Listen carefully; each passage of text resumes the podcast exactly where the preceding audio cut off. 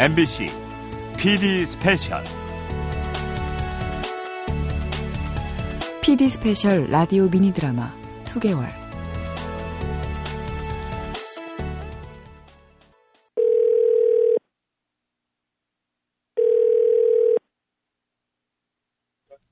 여보세요? 어, 어, 뭐해? 아, 어, 우진아, 잠깐만. 음. 어, 왜, 왜? 아니, 뭐 하냐고. 아, 회사. 야근하지. 금요일인데? 아, 뭐, 애인도 없고, 일도 많고. 넌 뭐 하냐? 아, 너 퇴근했으면은 맥주 한 잔 하려고 했지? 어, 그래, 뭐, 나 그럼 집에 그냥 가야겠다. 아, 진짜? 음. 너 혜진이 안 만나? 야, 혜진이랑 끝났어. 야, 벌써? 어. 진짜 대단하다. 어떻게 두 달을 못 넘기냐? 야, 2개월. 아이, 몰라, 몰라. 아무튼 나 집에 간다. 야근 잘해. 아이, 어, 들어가. 수고. 음. 우진, 김우진의 별명은 2개월입니다. 32회를 살아오는 동안 어떤 여자와의 연애도 2개월을 넘기지 못해서 친구들이 붙여준 별명인데요. 금세 사랑에 빠졌다 또 금세 사랑이 식어버리는 그런 남자죠. 2개월 김우진, 그의 이야기 한번 들어보실까요? 혹시 서지윤 씨? 아, 네, 안녕하세요. 아, 아, 네, 안녕하세요. 전 김우진이라고 합니다. 저는 서지윤이에요. 아, 반갑습니다. 아, 반갑습니다.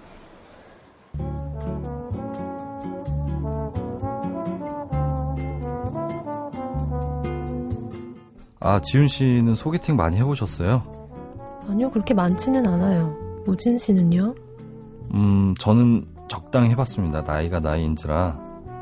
그럼 가장 오래 연애해본 게 얼마나 되세요? 어, 저는 한 2년 정도요. 아, 그러시구나. 네.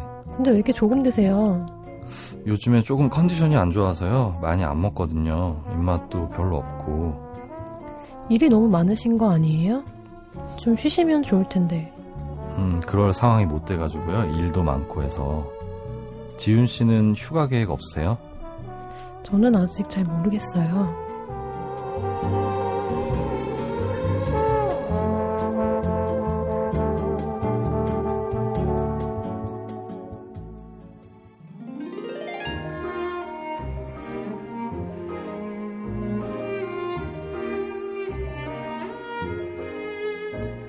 소개팅 하면서 이런 질문 하는 게 처음인데, 지윤 씨는 꿈이 뭐예요?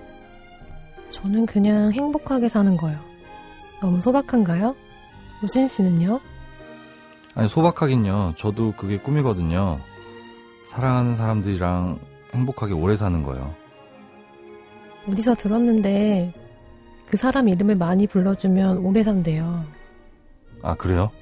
네, 우진 씨 친구분들한테 많이 불러달라고 하세요. 김우진과 서지윤은 그렇게 소개팅으로 만났습니다. 가장 긴 연애 기간을 묻는 지윤에게 우진은 2년 정도라고 말을 했죠. 지윤이 이 말을 믿었는지 안 믿었는지는 모르지만 우진은 지윤이 어느 정도 마음에 들었나 봅니다.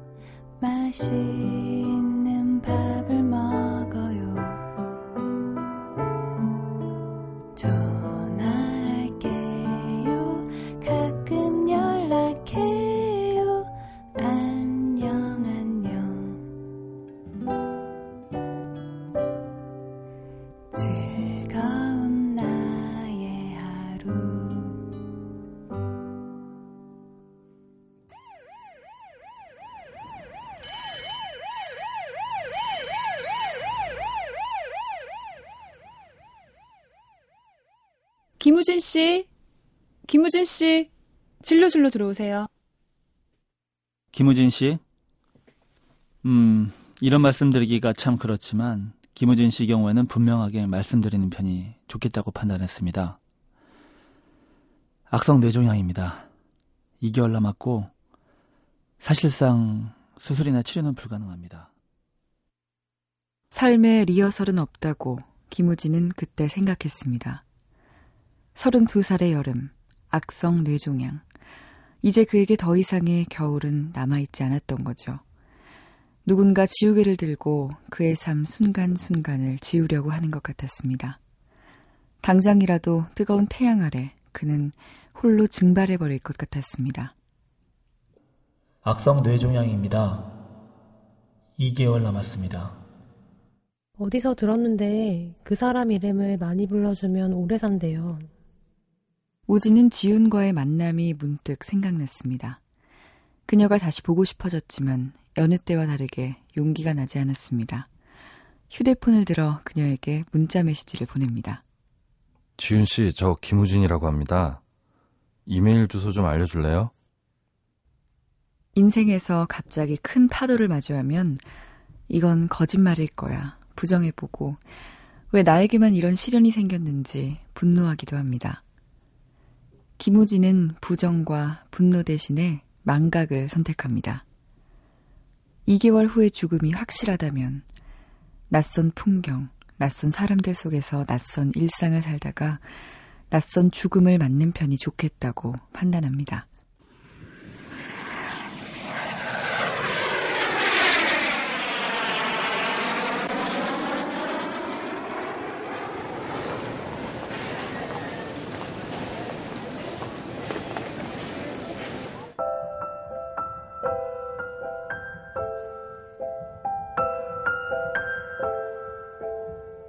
지윤 씨, 나는 지금 공항이에요. 공항에는 1년에 한두 번 올까 말까지만 올 때마다 설레이는 기분이 있어요. 알래스카의 앵커리지라는 도시가 있는데 왠지 눈이 보고 싶어져서 그곳으로 가려고 합니다. 일이 많아서 처음엔 떠날 수 있을까 했는데 지금이 쉴 때라고 생각했어요. 지윤 씨를 만났을 때 우리 꿈에 대한 이야기를 했죠. 나도 모르게 꿈에 대해 물어봤었는데 행복하게 살고 싶다는 말이 기억에 남았어요. 꿈이라는 건 달성하고 나면 다른 꿈이 생기는 거라고 생각했는데 행복하게 살고 싶은 게 꿈이라면 꿈의 달성이란 건 없는 거겠죠. 행복은 죽을 때까지 추구해야 하는 거니까요. 앵커리지의 여름은 조금 선선하다고 해요. 이걸 처음 알았어요. 그냥 알래스카 하면 눈으로 뒤덮여 있을 거라고 막연히 생각했거든요. 서른 둘에도 여전히 처음 아는 건 많고 이렇게 알게 되는 건 역시 여행의 힘이겠죠. 혼자 하는 여행이 처음이라 기분이 좀 이상하네요.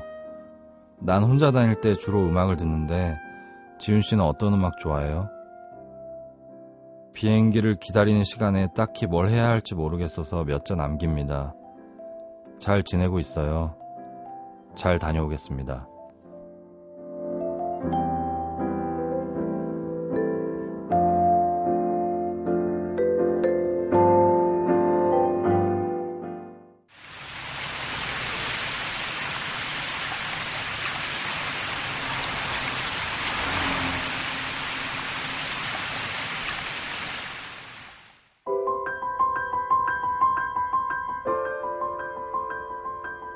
안녕하세요, 우진 씨.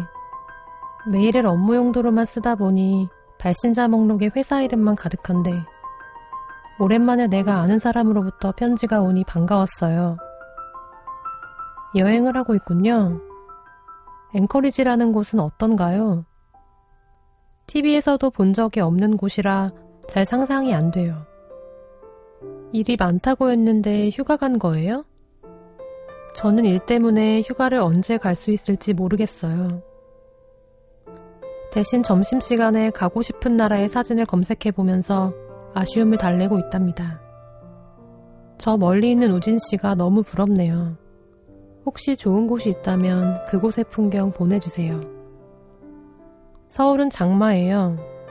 이번 장마는 꽤 소란스러울 것 같아요. 어떤 날은 비가 하나도 안 오고 또 어떤 날은 그동안 못 내린 게 억울한 것처럼 퍼붓더라고요. 감정 기복이 심한 사람을 보는 느낌이랄까? 요즘 그런 생각을 해요. 저 장마처럼 살고 싶다. 좋다, 싫다 분명히 표현하면서. 찔끔찔끔 내릴 바에는 아예 내리지 말고 내리고 싶을 때는 확실하게 내리자. 왠지 나랑은 어울리지 않는 것 같지만 그렇게 지내는 게 진짜 행복한 거 아닐까 그런 생각도 들어요. 좋아하는 음악을 물었던가요? 비가 오고 라디오에선 이 노래가 나오네요. 지금 이 노래가 참 좋아지는 것 같아요. 원래 좋아하는 음악을 알려주려다가 오늘부터 좋아진 이 음악을 보냅니다. 여행 즐겁게 하고 있기를 바라며.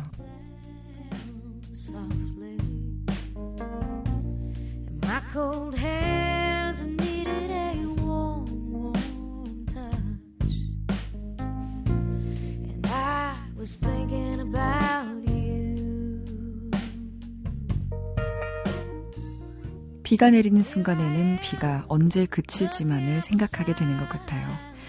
과거를 후회하지 않는 시간에는 미래를 걱정하면서 보내는 우리의 흔한 일상. 과연 우리에게 지금은 무엇일까요? Guess it's time.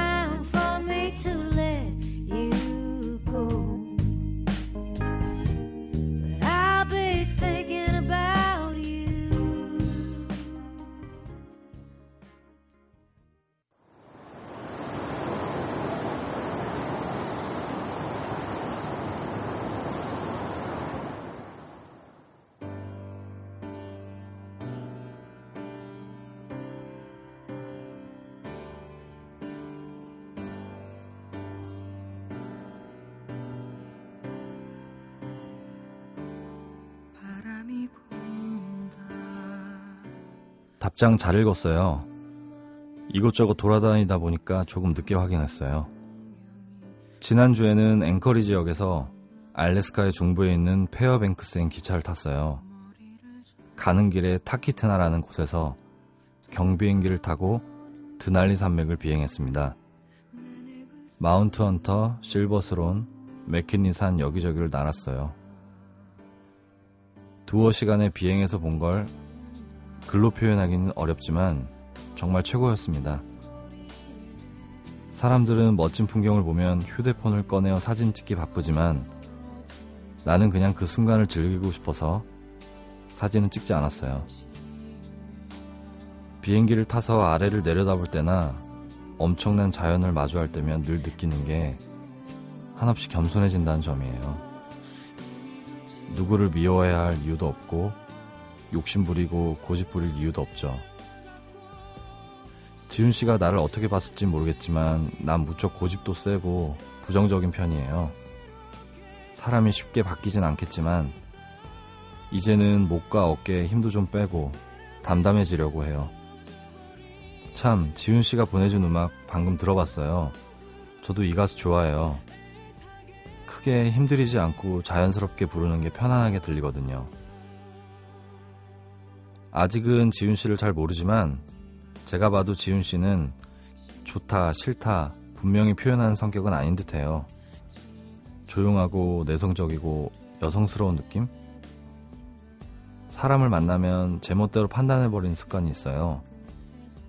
그래서 사람에게 처음 받은 인상이 오래 가기도 하고, 제 나름대로 쉽게 판단해서 제 중심으로 사람을 만나기도 하고,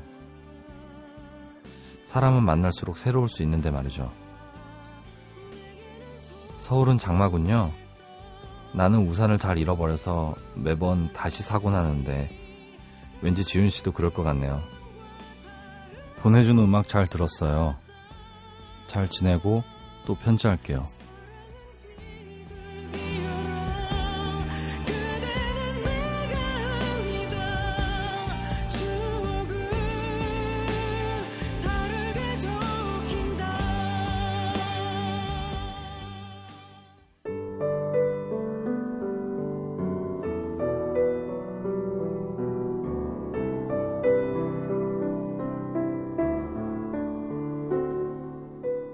음악이 좋았다니 다행이에요. 드날리 산맥을 한번 검색해 봤어요. 왠지 이름처럼 드넓을 것 같았는데 정말 그렇더군요. 아니, 넓다는 말로는 잘 표현이 되지 않아요. 내가 저렇게 큰 세상을 본 적이 있나 싶었어요. 기회가 된다면 꼭 한번 가보고 싶네요. 우진 씨 글을 읽다가 두 번 웃었어요. 제가 우산을 잘 잃어버리는 걸 맞춰서예요. 어릴 때부터 우산을 하도 잘 잃어버리니까 엄마가 절대 안 사주더라고요. 아직까지도 전 공짜 우산만 들고 다녀요. 그리고 우진 씨가 사람들이 멋진 풍경 앞에서 사진 찍기에만 바쁘다고 했는데 저도 예전에 그렇게 생각했었거든요. 아름다운 풍경을 보면 좋은 순간은 마음에 담아두는 거라고. 카메라는 프레임 안에 풍경을 가두지만 내 마음엔 틀이 없으니까 더 많은 풍경을 담을 수 있다고 말이죠. 근데 순간을 담아두는 능력이 많이 떨어진 건지 기억력이 없어진 건지는 모르겠지만 요새는 사소한 거라도 사진으로 남겨두고 싶어져요. 눈에 보이는 건 많은데 그 중에 내가 기억하고 싶은 일만 골라내기가 힘들더라고요. 그리고 어디서 들었는데 좋았던 순간을 회상하는 이유는 현재가 불행하기 때문이래요. 내가 만약 나중에 힘들거나 외로워지면 좋은 순간을 담은 사진을 보면서 위안을 얻을 수도 있지 않을까요? 언젠가 힘든 순간이 오면 그 사진이 저를 위로해 줄지도 모르니까요. 근데 알래스카에는 얼마나 머무나요?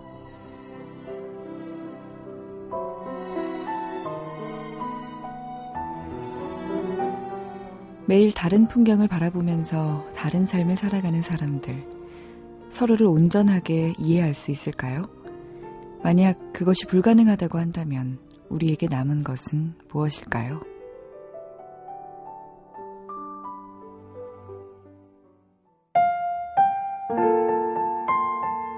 이곳에 온 지도 벌써 열흘이 다 되어 가네요. 조금 장기 휴가를 냈거든요. 언제까지 이곳에 있게 될지는 글쎄요. 예전에 진짜 좋아하던 사람과 헤어질 때 인생이 없어지는 것처럼 힘들었어요. 그런데 언제부턴가 힘든 일이 있어도 무던하게 넘어가게 되더라고요. 이 또한 지나가리라는 학습 효과 때문이겠죠. 여기 와서 유일하게 찍은 내 사진을 보냅니다. 사진 찍히는 걸 별로 좋아하진 않지만 어쩐지 남겨두고 싶었어요. 어제 어머니와 통화를 했는데 냉방병에 걸리셨대요. 지윤 씨도 여름철 감기 조심해요. 기회가 된다면 지윤 씨 이름 많이 불러주고 싶어요. 그럼 이만 줄입니다.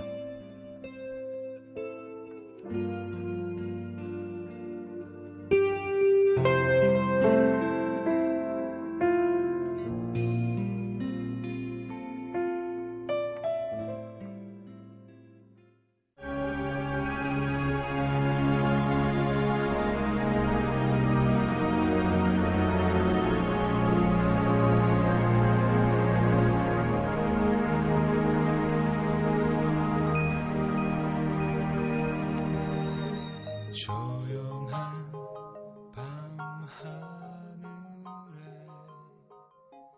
아름다운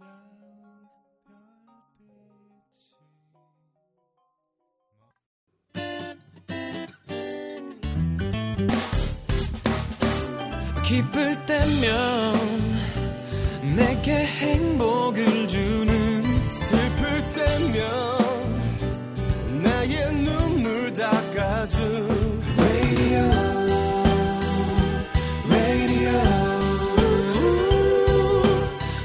당신 곁에